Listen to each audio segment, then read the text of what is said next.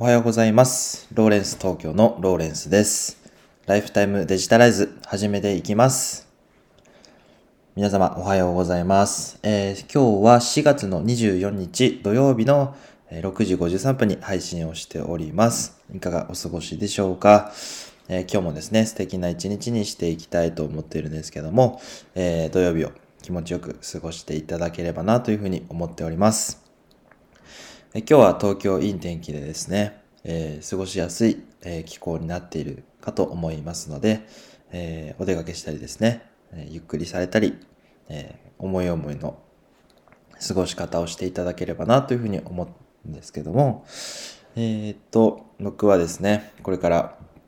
ポッドキャストを撮り終わったら、えまあ、ランニングでも行こうかなというふうに思っております。まあ、あの、フォロワーさんがですね、300人を突破いたしまして、あの、非常にね、ありがとうございますということで、えー半年とちょっとぐらい活動してるんですけども、全然フォロワー伸びなくてですね、ずっと悩んでたんですけど、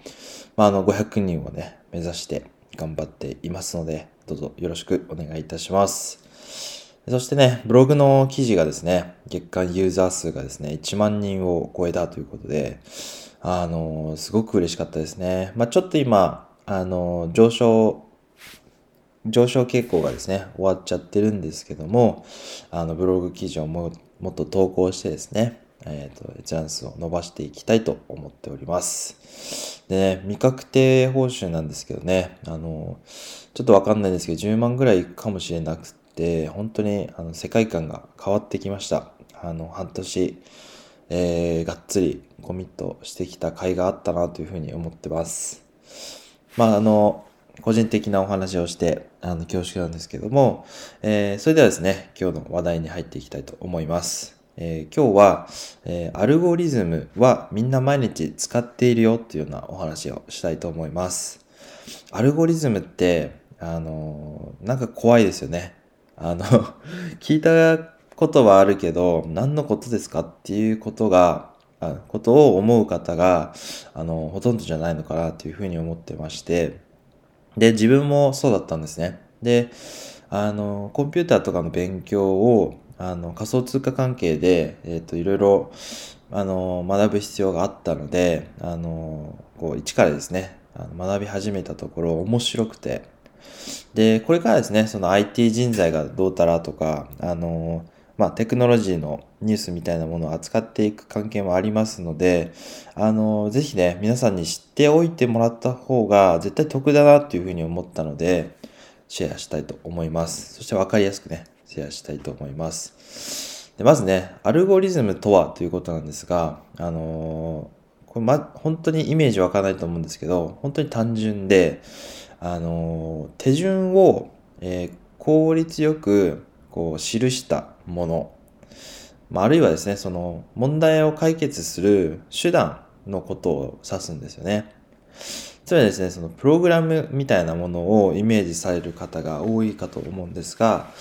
その前段階の、えっ、と、なんか思想みたいなものなんですよね。つまりその、どうやったら効率よく、漏れなく、ダブりなく、えー問題を解決する手順を、えーこう、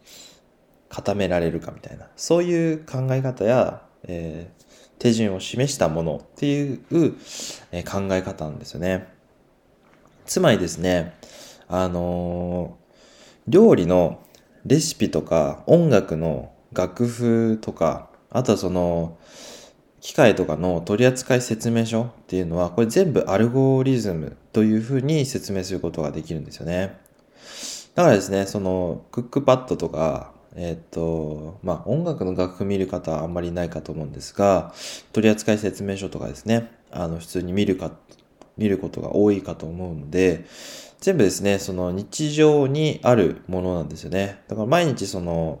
例えばレシピがなかったとしたら、えーうまく料理ができなかったりするわけですよね。だから、あのー誰が見ても、えーまあ、ある程度ですね、分量をこう守れば、あの、きちんとした料理が作れるようになるっていうのを、えーまあ、コンピューターで実現させるようにする。そんな手段のことを、このアルゴリズムっていうんですよね。まあ、あの、具体的なストーリーで言うと、その買い物に行った時に、まあ、あれやこれや買ってっていうのをこういろいろ人間で考えるじゃないですか。で、もしあれがなかったら、まあこれを買ってみたいなのを考えたりしますよね。で、まあ自然にやりすぎてですね、それがあの、普通になってるかと思うんですが、あの、パソコン、コンピューターがそれを考えようとすると、こうものすごい、こう、いろんな処理を、えー、あらかじめ決めておかなければ、あの考えることができないんですよね。あの、人間はそれを普通にできるんですけど、曖昧なことを曖昧なまま捉えることができるので。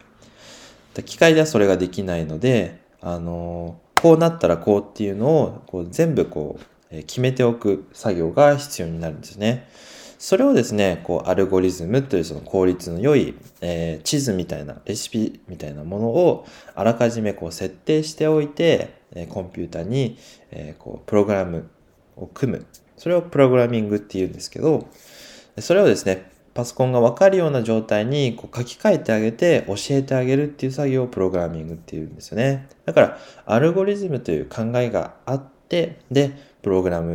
ミングっていう作業があって初めて、あの、コンピューターっていうのは動くことができると。で、これはあの、パソコンだけに限らずですね、スマートフォンでもそうですので、あの、毎日みんな使ってるものなんですよね。こういうふうに考えていくと、やっぱりその日常に、えー、今やもう、あの、